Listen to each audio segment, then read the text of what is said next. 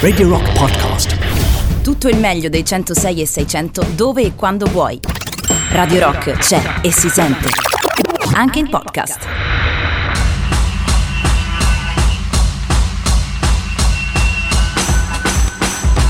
Mezzanotte e 8 minuti di quello che è ormai già venerdì 30 ottobre del 2020. Siete collegati con i 106 e 6 in FM di Radio Rock in questa notte insieme che appunto ci separa dal venerdì prossimo, quando ormai il giovedì volge al disio. Questa è Art Rock Camomilla, la nostra passeggiata notturna a spasso nel tempo e questa sera non sono in solitaria, anzi siamo felicemente in due perché di fronte a me c'è il caro Jacopo Morroni. Buonasera. Buonasera, o meglio buonanotte anche a tutti i nottambuli ascoltatori piacere. della radio del rock. Come ogni giovedì notte Art Rock Camomilla vi porta un po' nei meandri del racconto. Oggi riprendiamo un filone che recentemente abbiamo un po' trascurato, eh? cioè il ragionamento proprio sulla musica, sull'arte in generale. Nei contesti. Nei contesti, esattamente, nei vari contesti della eh, appunto sociali, culturali, eccetera. Bravissimo, in tutti i contesti in cui si sfaccetta l'arte. Oggi ne prendiamo uno eh, particolare, eh, trascendente se così vogliamo, ma lo lascerei, se per te va bene Fabio, introdurre direttamente ai Depeche Mode. E allora abbassate pure le luci, stanno iniziando questa notte le storie di Art Rock Camomilla.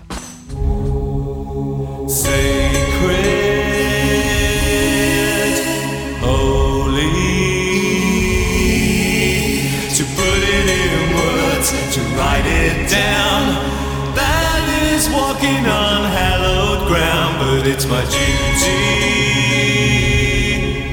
I'm a missionary.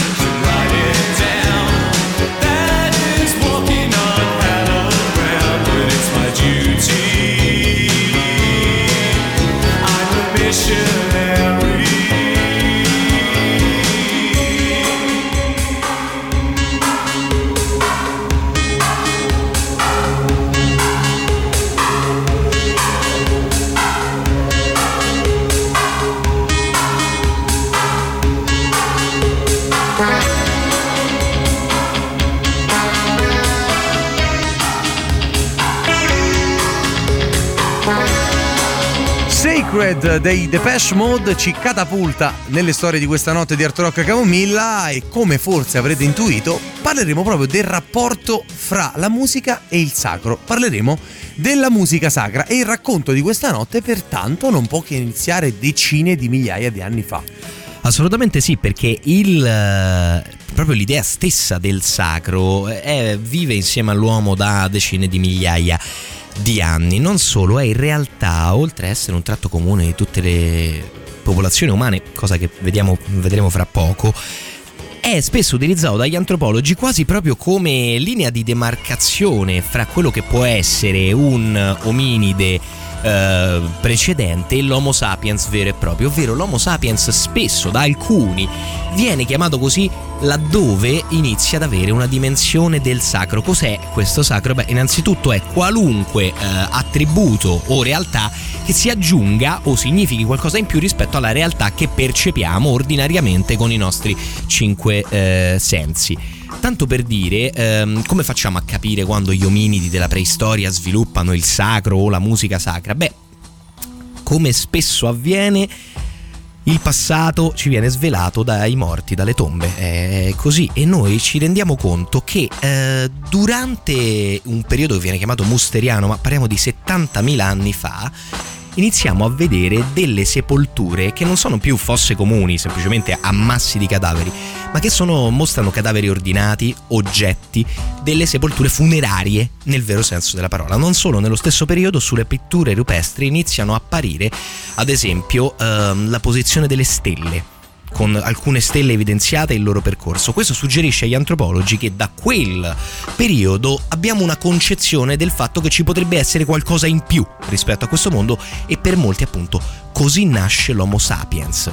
Pensa. Ed è così, diciamo, in questo contesto paleoantropologico che capiamo l'importanza della musica, perché è protagonista di tutti i riti.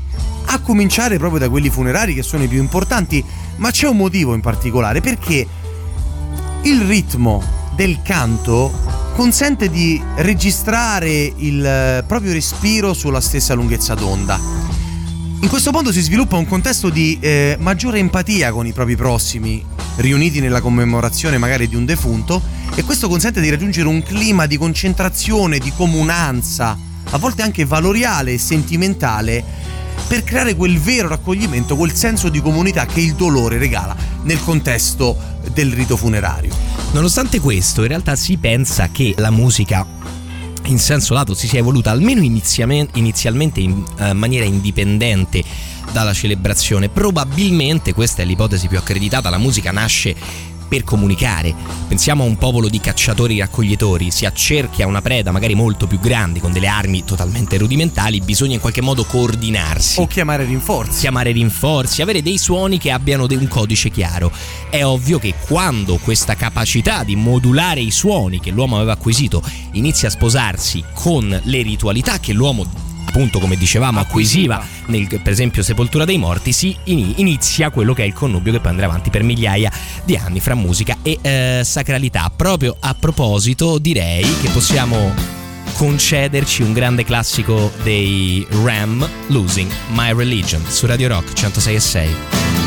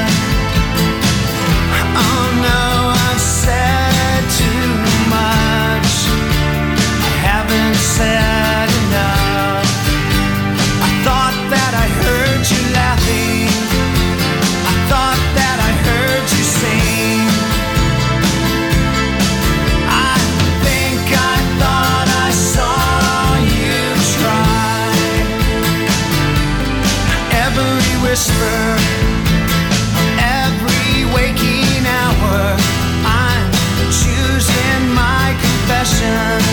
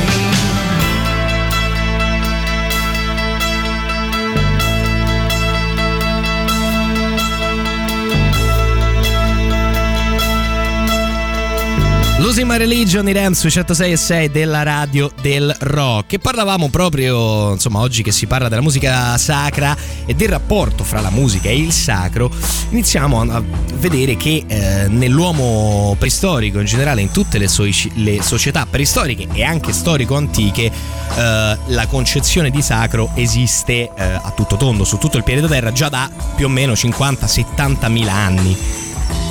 L'umanità si è differenziata tantissimo nelle sue varie tipologie, etnie, se vogliamo anche razze, nel corso dei millenni.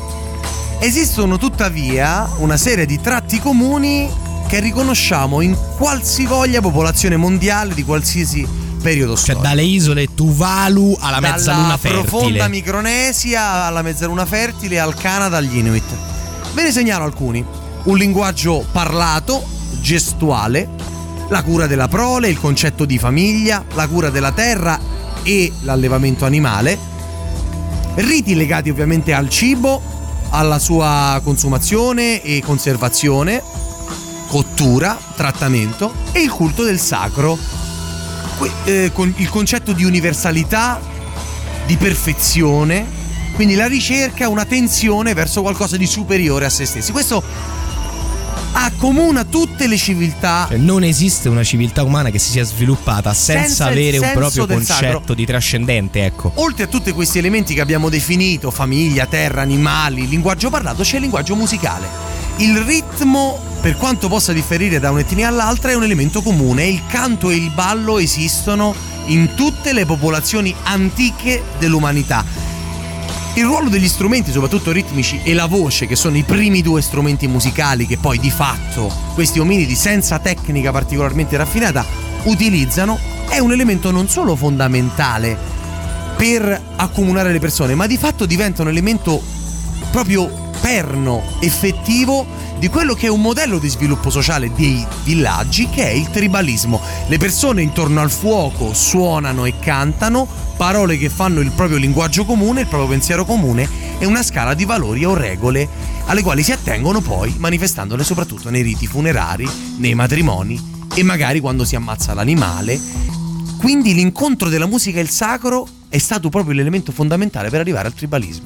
Si può dire quindi in qualche modo che è proprio all'interno della nostra genetica, del nostro essere umani in quanto animale, eh, l'avere ehm, questa, questa interconnessione fra la ritmicità, la melodia e questa tensione verso qualcosa di altro rispetto alla realtà che vediamo. È incredibile perché, come dicevi tu, è attestato in tutti i popoli conosciuti da prima che potessimo probabilmente veramente parlare di popoli, ecco, parliamo anche di 50.000 anni fa. Bene, su 106 e 6 arriva il secondo geniale gruppo di Johnny Rotten, parliamo dei Public Image LTD e questa giusto appunto è Religion 2.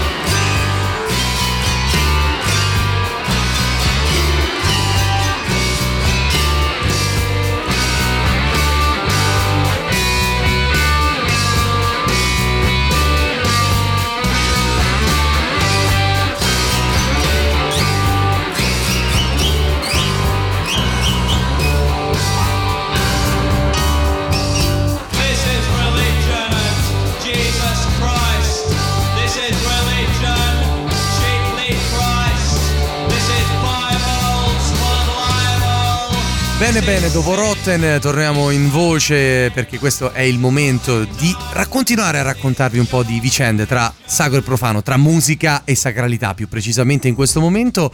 Ehm, prima del break diciamo che possiamo sviluppare un altro concetto importante no? Con, che ci dà il là per proseguire poi a mezz'ora legato a il livello di interconnessione e compenetrazione che ha la musica con la sacralità, perché la cosa può essere vista da diverse ottiche. Assolutamente sì, eh, anzi diciamo che un po' sarà un filo conduttore per questa nottata insieme in questo tema comunque complesso, difficile, che ovvio non riusciremo a eviscerare, ma che proveremo no, a esplorare un pochetto per chi è curioso di, di seguirci. Diciamo che ci sono, vengono spesso elencati dagli esperti musicologi antropo, antropomusicologia, fra l'altro esiste proprio una disciplina, etno scusatemi, musicologia, esiste una disciplina apposta eh, che si dividono principalmente tre livelli di compenetrazione fra la musica e la liturgia. La prima è quando la musica accompagna semplicemente la liturgia. Questo significa che arricchisce, arricchisce cioè che la formula sacra, che sia una preghiera, un rituale, esiste anche senza la musica, ma la musica magari la amplifica, ne accresce il sentimento. Conferisce una sacralità più intensa, una percezione emotiva. Precisamente, eccetera. precisamente. Il secondo livello invece è quello in cui la musica non è solo orpello, ma è proprio strumento all'interno della liturgia, cioè la musica serve alla liturgia e ne è parte integrante. un ruolo strutturale. Un ruolo strutturale, dire. esattamente.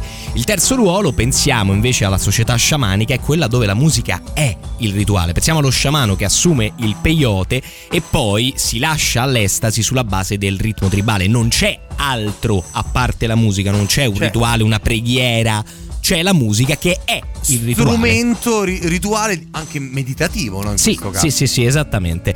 Quindi insomma sono, sono livelli diversi e vedremo che in realtà la nostra musica europea, e questo lo vediamo dopo il break, a causa, fra virgolette, eh, del, dello studio di stampo laico greco, in realtà resterà sempre molto poco compenetrata la liturgia, forse per nostra fortuna, perché più avanti vi sveleremo questa, ragio- questa sarà un po' la ragione per cui noi abbiamo il nostro rock profano, bello e sacro di per sé. Nel frattempo andiamo al break, se sei d'accordo Fabio, um, tu mi hai suggerito When the Saints Go Marching In, vabbè, pezzo incredibile. Io te ne vorrei proporre una versione particolare, una Vai. versione live di The uh, Million Dollar Quartet che è quel giorno in cui eh, si sono incontrati Johnny Cash Elvis Presley, Carl Perkins e Jerry Lee Lewis in uno studio di incisione. Allora dobbiamo sicuramente ascoltarlo, voi rimanete con noi, siamo insieme fino alle 2 con Art Rock Camomilla. When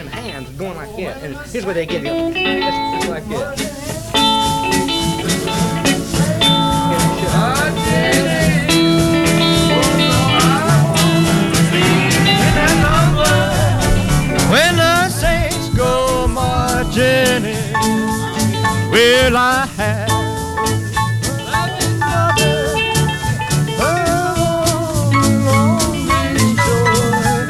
Well, I'm gonna go and meet her in that home forevermore. Well, when the saints go marching in, well, when the saints go marching in, oh Lord, when the saints go marching in. Well, when the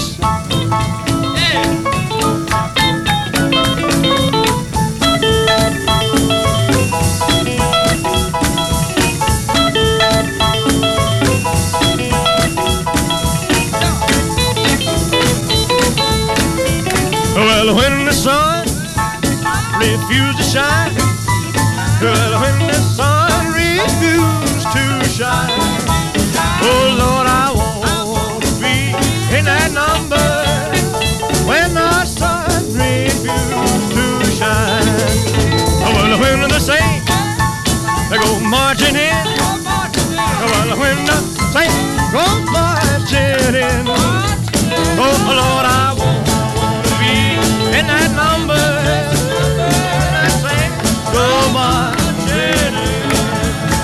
well, when saints go marching in.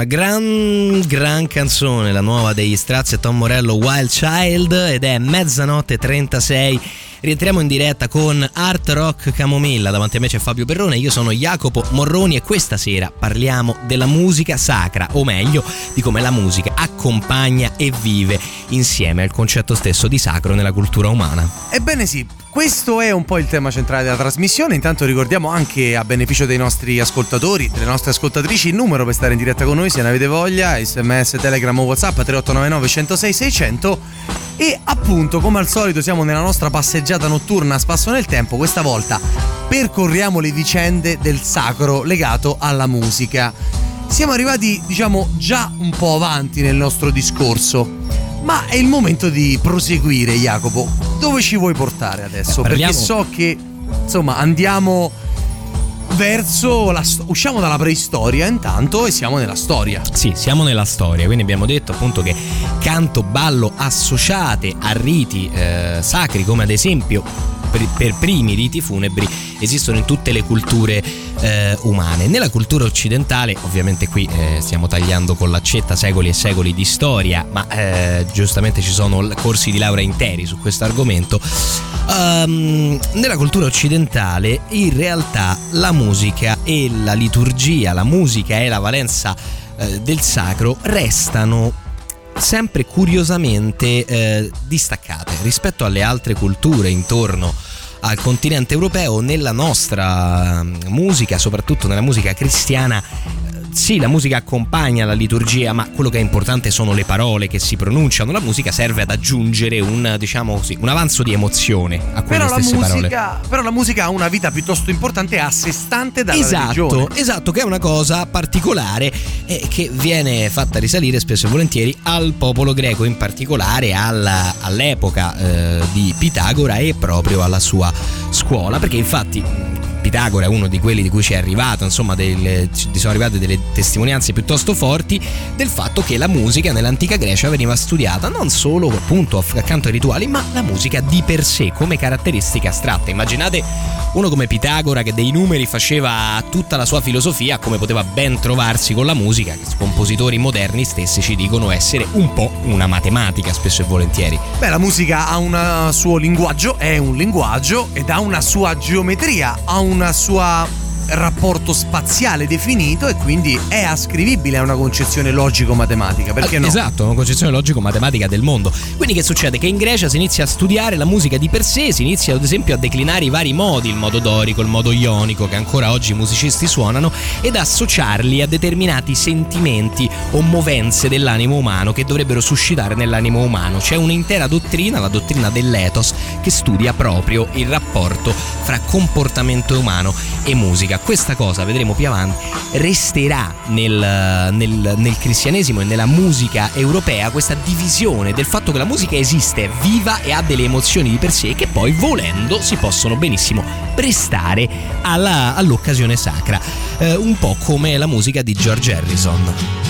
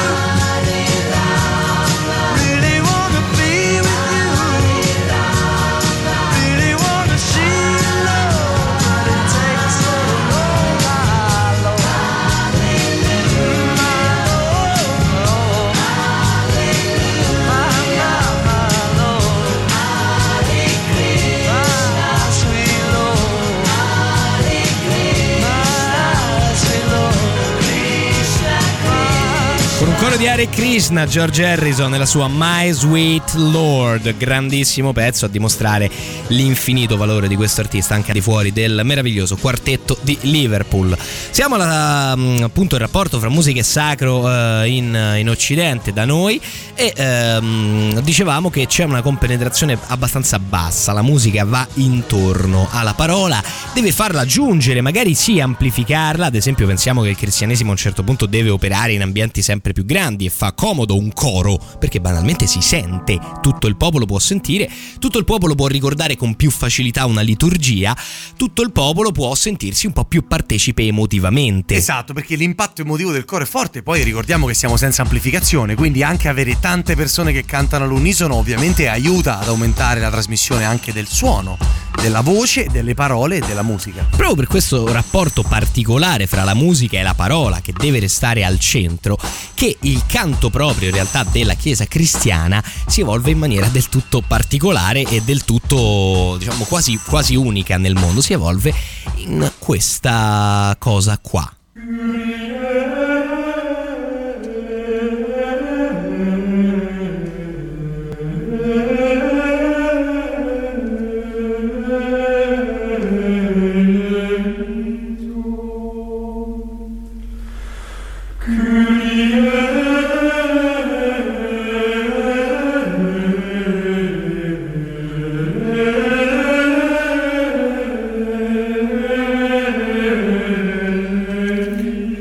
Stiamo ascoltando assieme, cari amici di Radio Rock, insolitamente a quest'ora, è un canto gregoriano.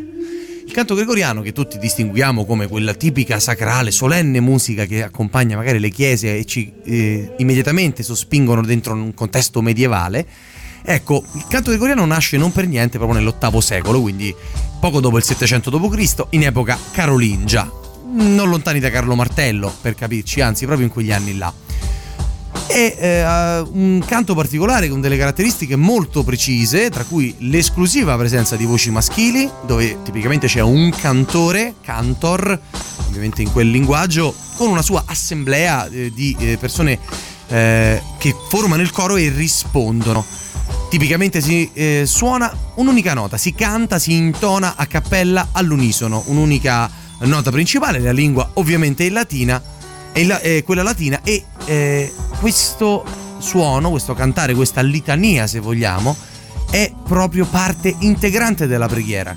Una preghiera che predilige la prosa, ma questa sacralità, questo riverbero, queste voci insieme devono aiutare a portare le persone all'interno della dimensione mistica che si prefigge. A smuovere appunto il lato emotivo, questo è il ruolo della musica nel, nel cristianesimo. Pensiamo alle caratteristiche del canto gregoriano, è a cappella, niente strumenti, è monodico, cioè si canta una sola nota, niente armonizzazioni, si canta tutti insieme, niente cori, canti e controcanti o canon.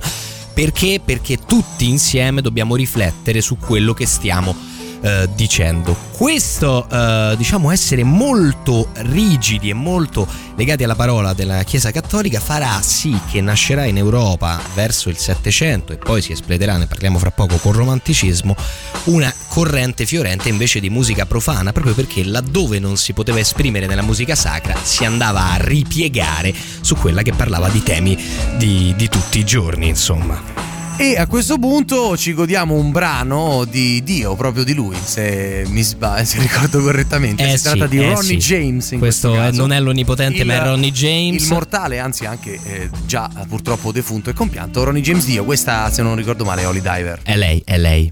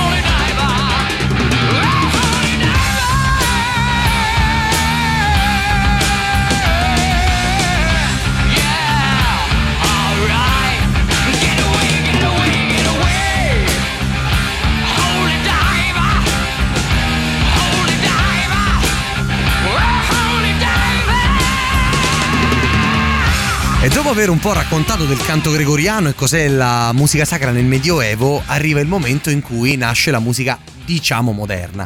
E noi quando pensiamo alla musica moderna pensiamo a Bach, pensiamo al Settecento, pensiamo al Barocco, pensiamo poi eh, ovviamente all'Ottocento, al Romanticismo.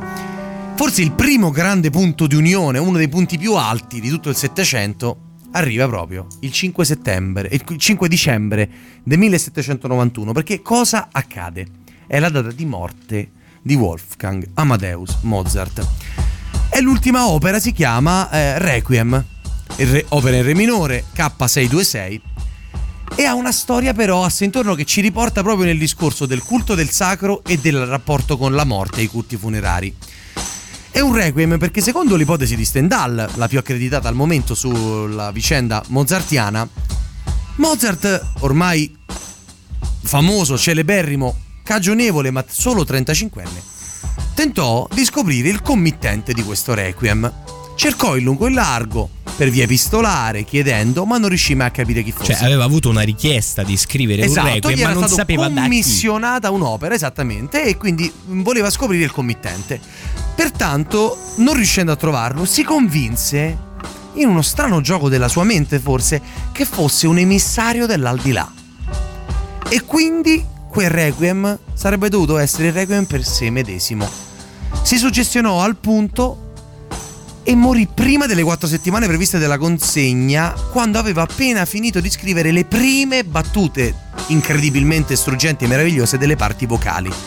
Pertanto, a 35 anni, il 5 dicembre del 1791, morì Wolfgang Amadeus Mozart e ci lasciò su queste note del suo requiem, la messa per la morte di se stesso.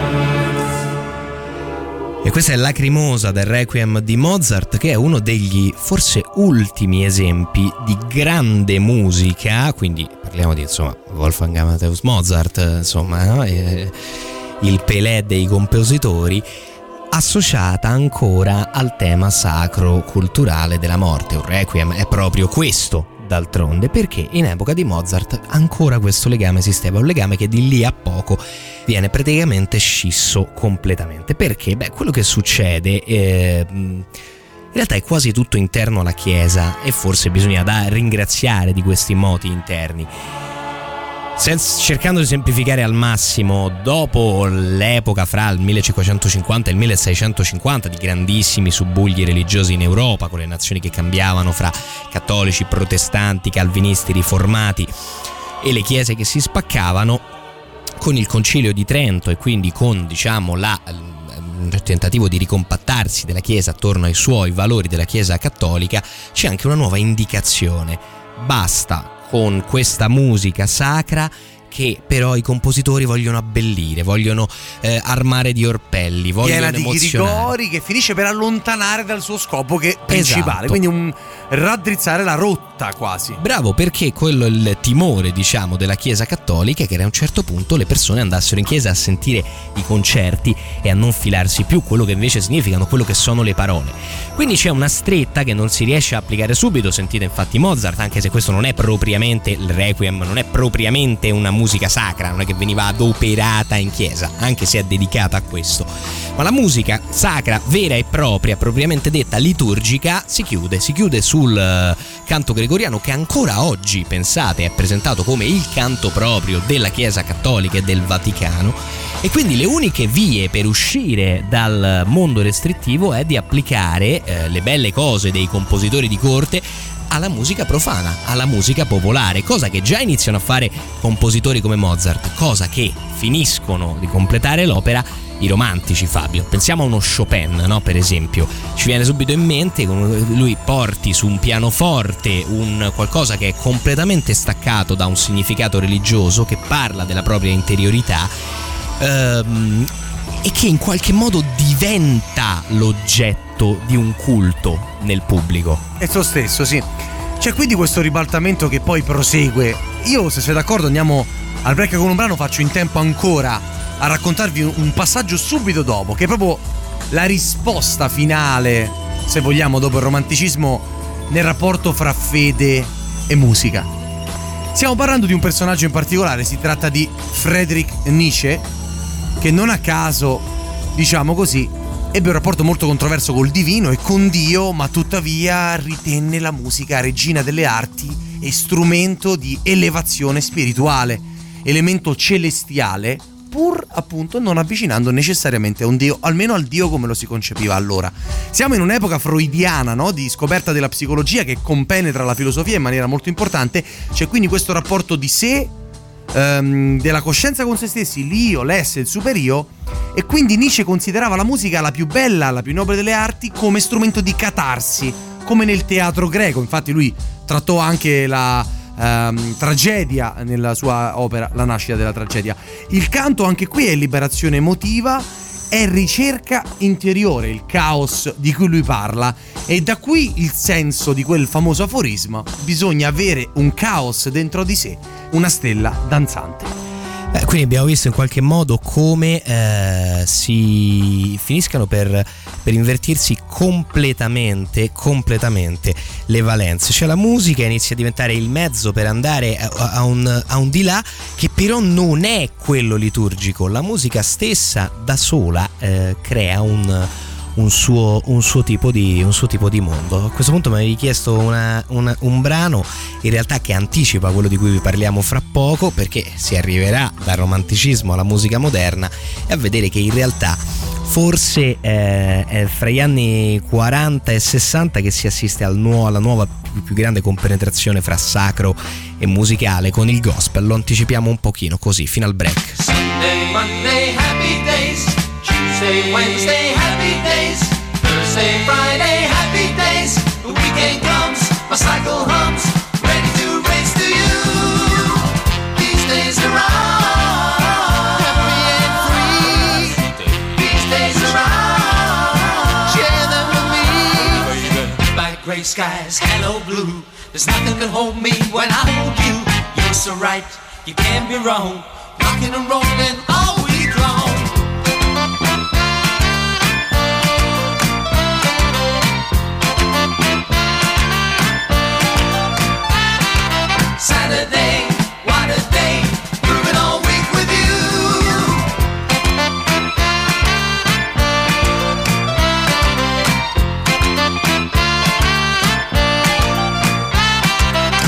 Sunday, Monday, happy days. Tuesday, Wednesday, happy days. Thursday, Friday, happy days. The weekend comes, my cycle hums, ready to race to you. These days free. These days are share them with me. Skies, hello blue. There's nothing can hold me when I hold you. You're so right, you can't be wrong. Rocking and rolling all week long. Sunday, Monday, happy days. Tuesday, Wednesday, happy days. Thursday, Friday, happy days. Saturday, what a day. Moving all week with you.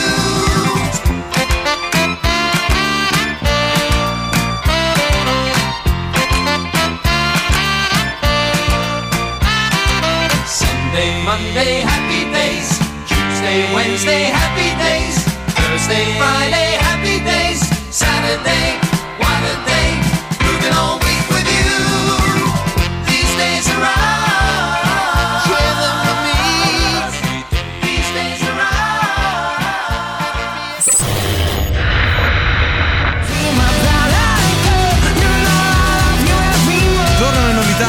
Snats con Always, questa è la seconda ora insieme, Art Rock Camomilla, la trasmissione che vi porta dalle braccia di Matteo Strano a quelle di Morfeo, siamo in coppia questa sera, c'è Jacopo Morroni di fronte a me, io sono Fabio Perrone con voi appunto fino alle ore 2 tra giovedì e eh, venerdì. Stiamo parlando di musica sacra, di rapporto fra la musica e la religione e il culto e tra poco riprendiamo il tempo di ricordarvi che c'è il nostro bellissimo store se volete acquistare i gadget creditati Radio Rock, oltre che nello store online, quindi radiorock.it troverete le nostre t-shirt, tazze, borracce e tante altre bellissime cose oggettistica, la più disparata presso la libreria Mondadori al parco commerciale Da Vinci che si trova ovviamente a Fiumicino in via Geminiano Montanari.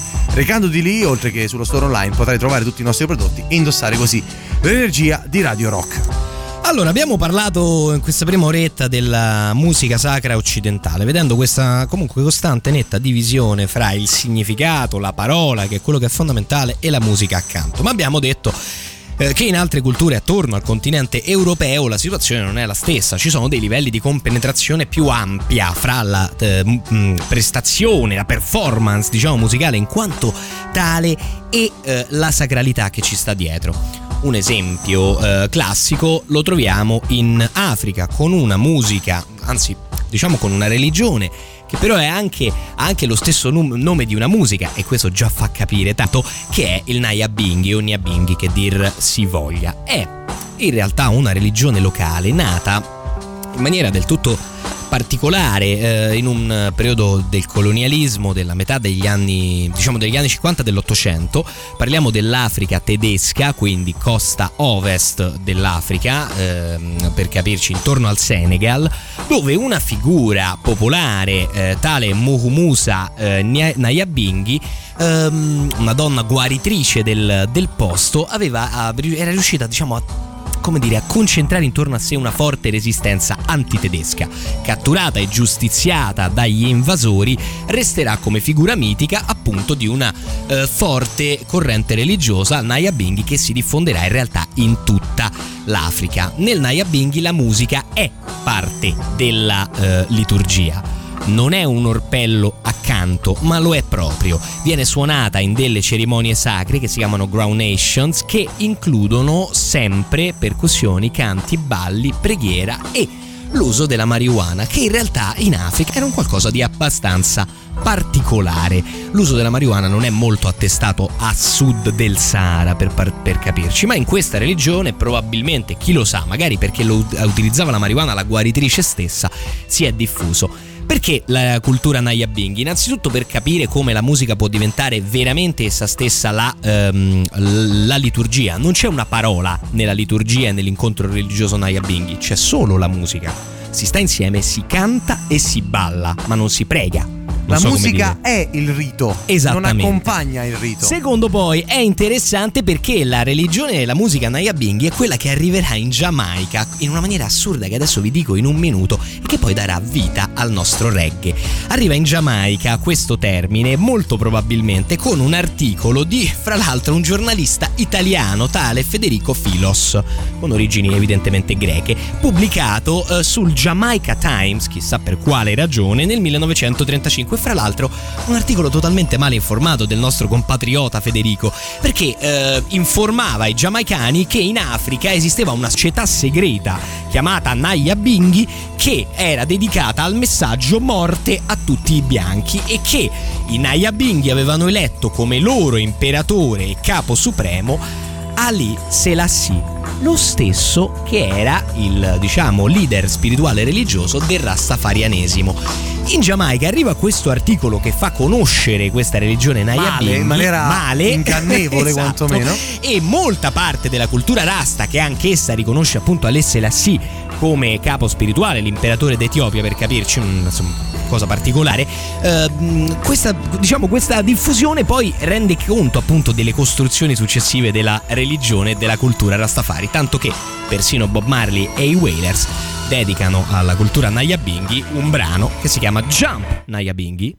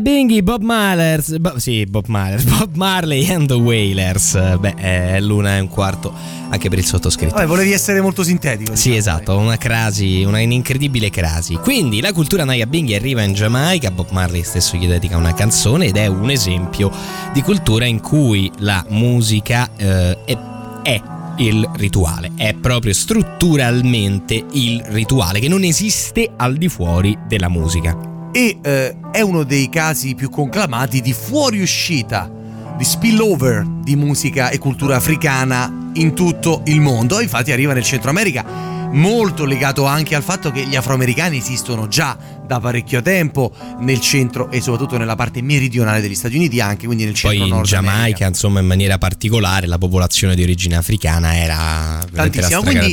Ovviamente subito in qualche modo riesce a richiamare il sentimento dei giamaicani. Gradualmente il reggae ottiene successi internazionali potentissimi a livello mondiale, anche perché c'è una seconda piccola Kingston dentro Londra. Addirittura tra la fine degli anni 70 e gli anni 80 eh, la musica giamaicana e il dub poi successivamente troveranno molto spazio. Eh, con Bob Marley si arriva alla grande fama, ci sono i canti ra- rastafariani e appunto un brano per esempio come Rastaman Chant eh, porta il movimento agli occhi del mondo. Eh, trova spazio soprattutto nelle varie minoranze oppresse, nativi americani, prime ehm, canadesi, aborigini australiani, eccetera, eccetera, i maori.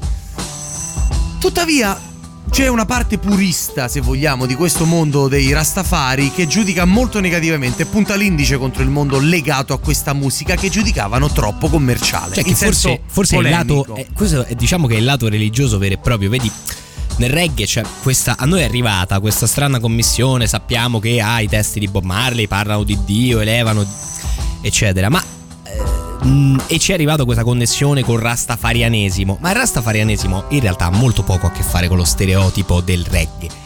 È un qualcosa di staccato, tant'è che i veri rastafari, cioè quelli che avevano una convinzione religiosa e che la musica la vedevano come mezzo religioso, non apprezzano Bob Marley che fa i tour negli stadi Infatti distinguiamo il roots reggae proprio come sottogenere del reggae più in generale, che è quello dei rastafariani che appunto giudicavano, come detto, troppo commercialmente la musica che invece abbiamo conosciuto diciamo di più eh, noi. È un tipo di musica più strettamente spirituale il roots reggae mm, che parla principalmente dell'elogio di Jah o Yah, ovvero di eh, Dio. Uh, grandi artisti sono Johnny Clark e Horace Handy tra i vari produttori ci sono anche il grande Lee Perry, detto Scratch, Lee Scratch Perry, e il grandissimo King Tubby, poi protagonista della scena dub reggae giamaicana eh, già eh, in quell'epoca. Diciamo che altre forme di reggae che rappresentano molto bene il mondo della Giamaica, del, dello stato di Giamaica, perseguono un fine più eh, commerciale, si allontanano dalla fede. Invece Roots Reggae tiene salda questa impronta e ha l'obiettivo di portare i rastafariani per diffondere messaggio di pace, amore, oltre che ovviamente il proselitismo, quindi il rastafarianesimo stesso.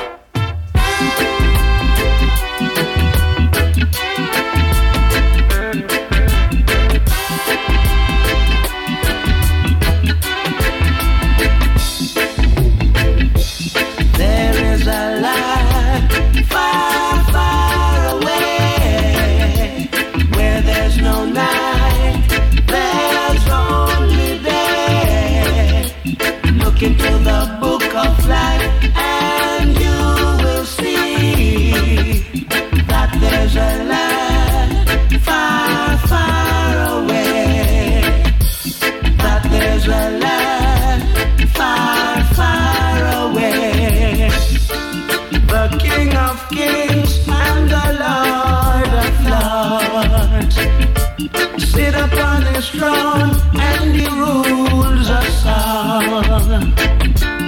Look into the book of life and you will see that he rules us all.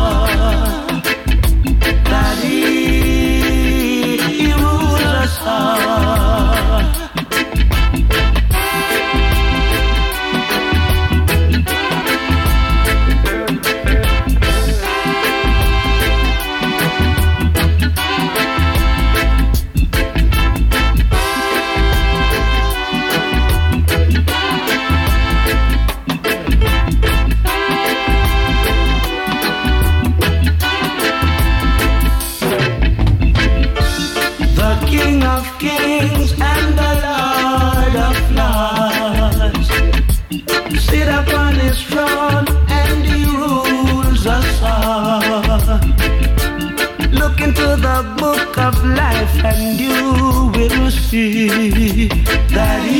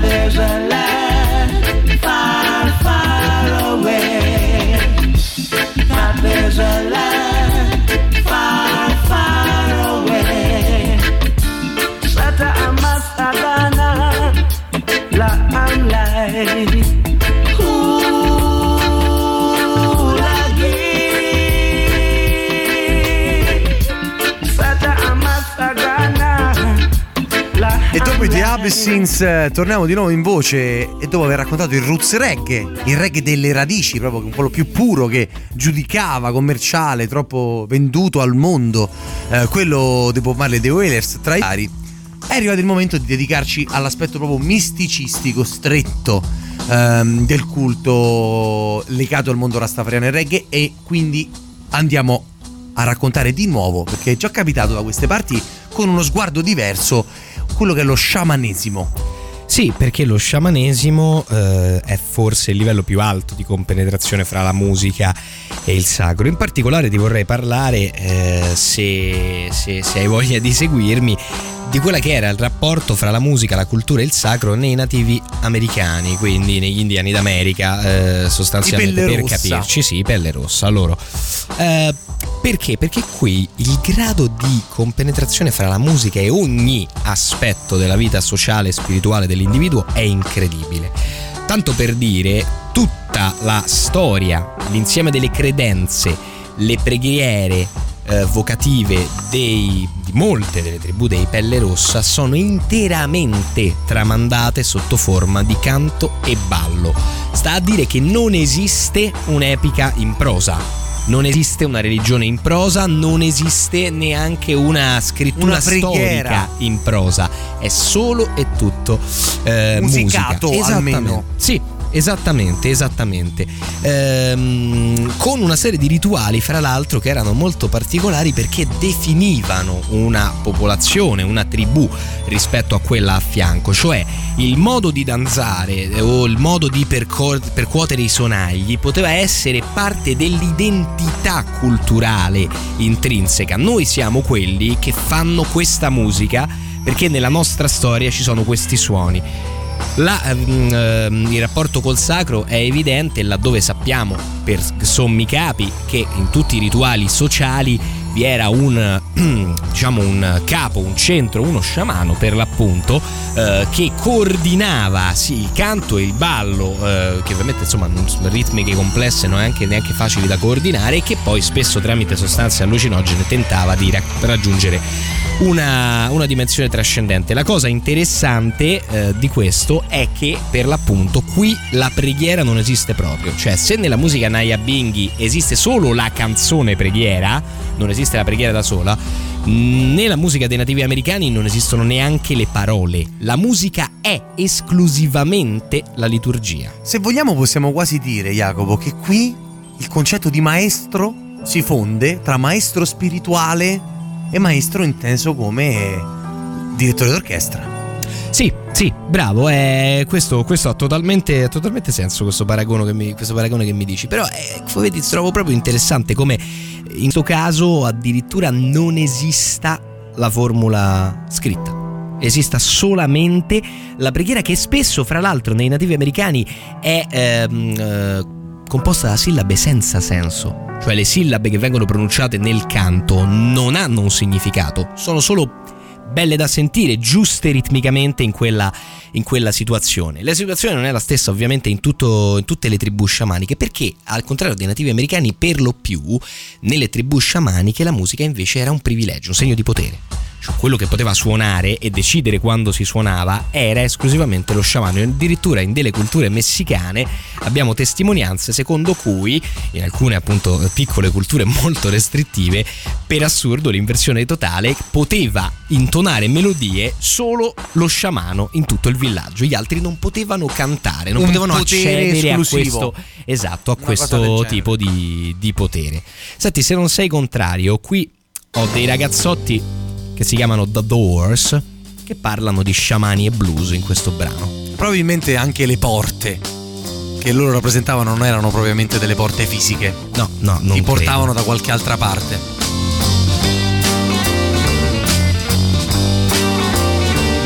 There will never be another one like you. There will never be another one who can do the things you do. Oh,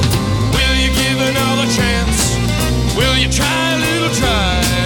Please stop and you remember we were together. Anyway. Alright. And if you have a certain evening you can lend to me, I'll give it all right back to you, how it has to be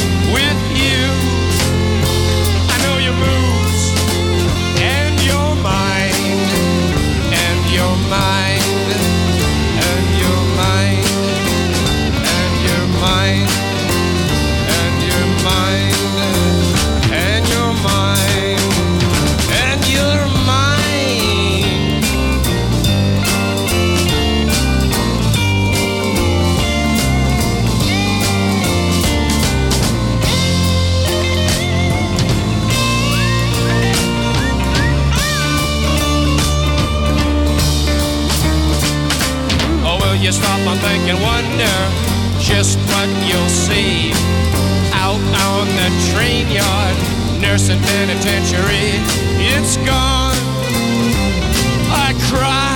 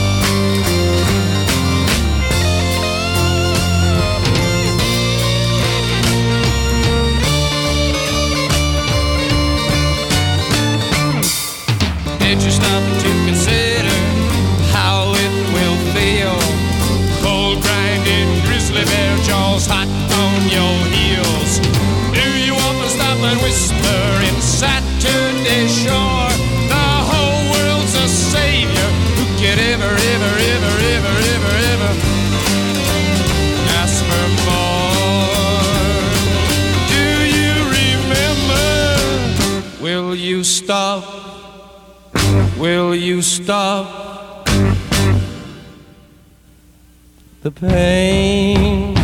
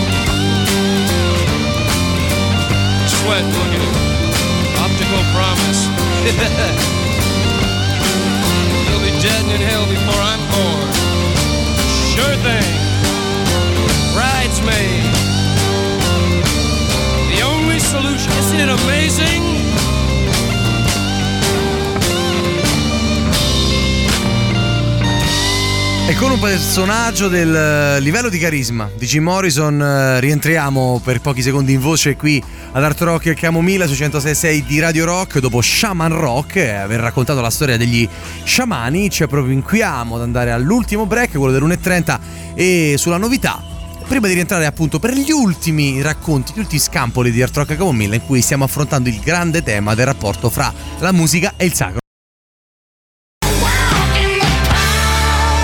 Shot in the Dark, CDC, nelle nostre novità in alta rotazione, questa è Art Rock Camomilla, è mezzanotte e 33, è l'una e 33 minuti di venerdì, ormai 30 ottobre 2020 e siete collegati con noi Fabio Perroni, Jacopo Morroni, vi portiamo per un'altra mezz'ora, fino alle ore 2. Allora, abbiamo percorso in lungo e largo un po' la musica sacra nella storia, ma c'è un grande assente che dobbiamo per forza menzionare e a questo punto del nostro discorso riallacciandoci in particolare alla cristianità ed è ovviamente il genere della musica gospel, eh beh. che non poteva mancare all'appello. In realtà è un discorso abbastanza complesso, il termine inglese, il vocabolo significa Vangelo, buona novella o semplicemente parola di Dio. L'origine del gospel si può rintracciare nello spiritual, ma esistono due veri e propri gospel. C'è un gospel più tipicamente nero delle chiese afroamericane, ehm, negli anni delle chiese afroamericane metodiste degli anni 30, 20, 40 è musica tipicamente nera ed affonda le sue radici nell'Africa più pura delle work song, canzoni di speranza in cui la fede in Dio è ciò che consente agli neri di sopportare la schiavitù nella speranza di un futuro migliore. C'è un gospel bianco più laico, vicino a Dio in senso più lato, eh, spesso legato a più fedi diverse o a, a nessuna fede in particolare che discende a sua volta indirettamente dal primo, ma ha una sfumatura e dei contorni molto meno definiti. Eh, stiamo parlando di un periodo storico in cui c'è una forte problematica razziale, pertanto è legata a doppio filo questa storia dei due generi. Um, diciamo che lo spiritual um, evolve um, e nella musica bianca, in questo gospel bianco, c'è un forte arricchimento medo- melodico, ma anche armonico legato al blues e al rhythm and blues che in quegli anni impazzavano, quindi è un genere un po' più spurio, se vogliamo. Sì, sai, è interessante vedere, noi abbiamo parlato della musica sacra in Europa, abbiamo visto che fino al eh, romanticismo era musica liturgica, dal romanticismo in poi torna invece la sacralità della musica in sé, il gospel è uno di quei periodi in cui invece si, si, torna a fondere le due cose in maniera molto molto forte rispetto Mol, a prima. Assolutamente molto e rispetto forte. a dopo, no? pensiamo al rock and roll per, È per vero, capirci. tuttavia questa parte più commerciale, più semplice, in realtà diventa spettacolo. Eh, varietà, si suona nei locali, addirittura nei nightclub, pur nei testi conservando un'attenzione verso il divino, che può sembrare un po', se vogliamo, dissacrante o una forma di profanazione. Ecco, del... quindi ti faccio una domanda a questo punto, Fabio, che te del, insomma, sei un appassionato sempre di gospel. eh, È, è, è, finta questa compenetrazione fra musica e sacra del gospel o eh, tu dici ha solo un lato che è appariscente ma è un qualcosa di un po' più profondo? Credo che nella versione smorzata, edulcorata che hanno interpretato i bianchi all'inizio del periodo degli anni 30 e 40 effettivamente il legame si fosse fatto decisamente più lasso. L'elemento trainante era diventato l'aspetto coinvolgente, ritmico, grandissime performer canori di sesso misto stavolta, eh, con tanti botte e risposta. Spesso c'è un solista più il coro, ma i solisti a volte cambiano, ruotano. Si suona tipicamente in chiesa, sì, con organi, piani e tastiere, ma a volte anche solo con le voci a cappella, con il clap e gli snap, quindi con lo schioccare delle dita e gli applausi. Nelle versioni di strada si mischia invece con i fiati, con le big band, con le percussioni e acquisisce un'atmosfera più jazzistica. Ne abbiamo qui un esempio. Beh, andiamo su Malia Jackson e su una sempre orecchiabile ma non per questo meno emozionante We Shall Overcome.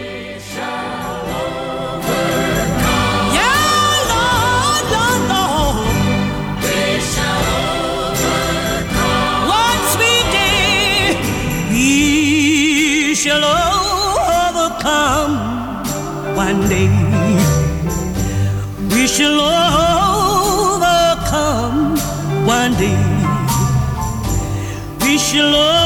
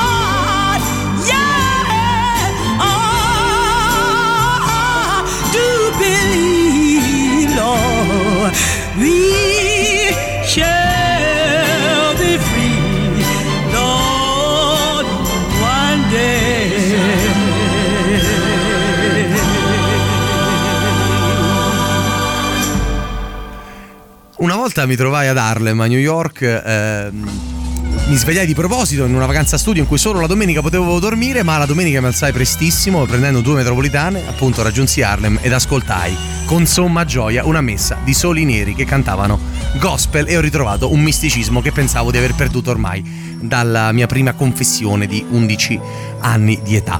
Ehm, però siamo arrivati a questo punto ai tempi più o meno nostri, più o meno ai tempi quantomeno diciamo di Radio Rock. E quindi ti chiedo che cosa è oggi del sacro nella musica?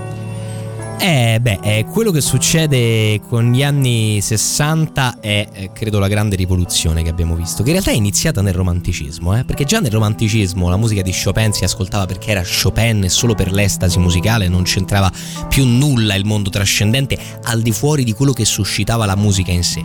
Però se eh, negli anni 50 c'è il rock and roll, che è proprio un fenomeno commerciale, che noi adoriamo, ma è un fenomeno commerciale, negli anni 60 torna eh, di forza, ad esempio, tanto per dirne una, la figura del cantautore profeta. Non so come dire, il cantautore le cui parole sono già di per sé uno strumento per elevarsi, quindi si stacca completamente dal lato religioso, ma non perde spiritualità, no?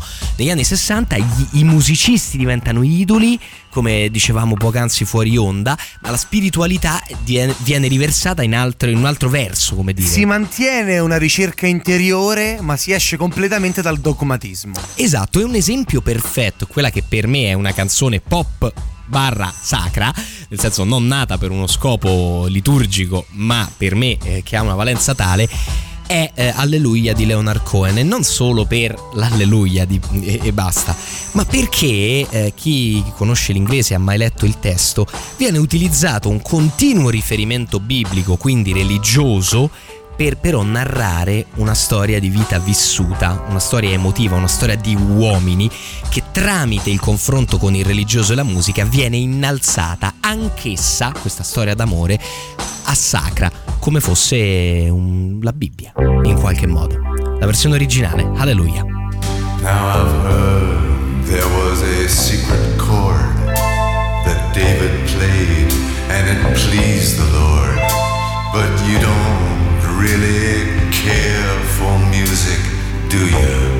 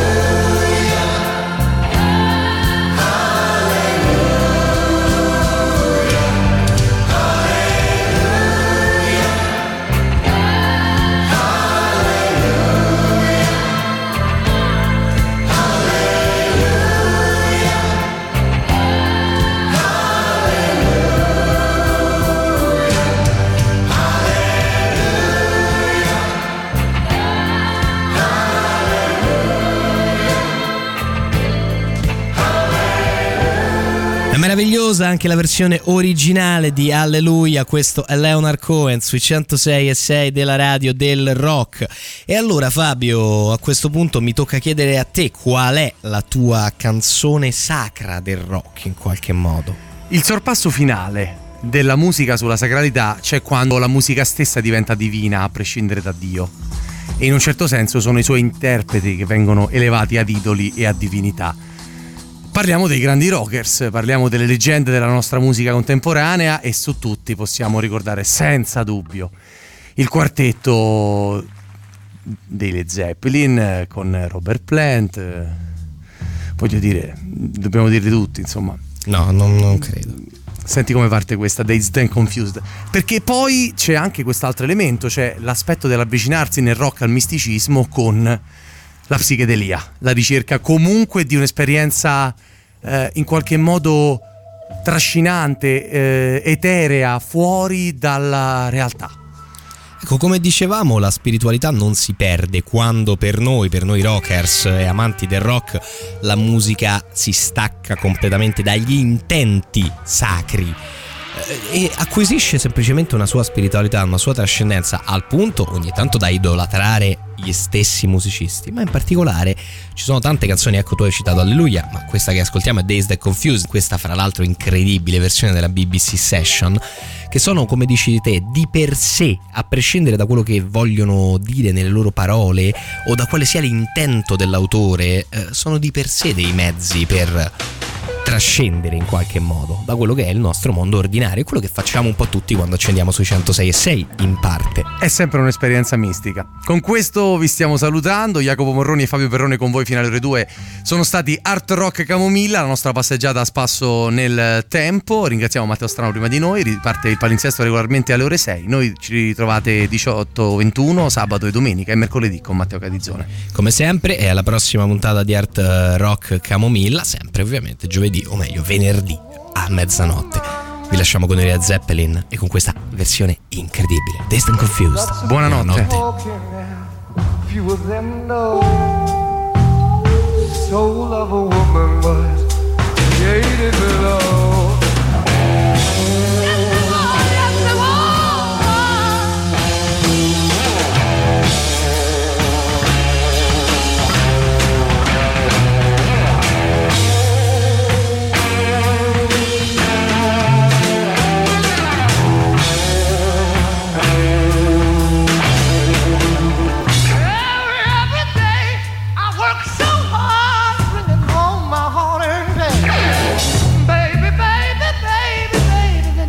Push me away.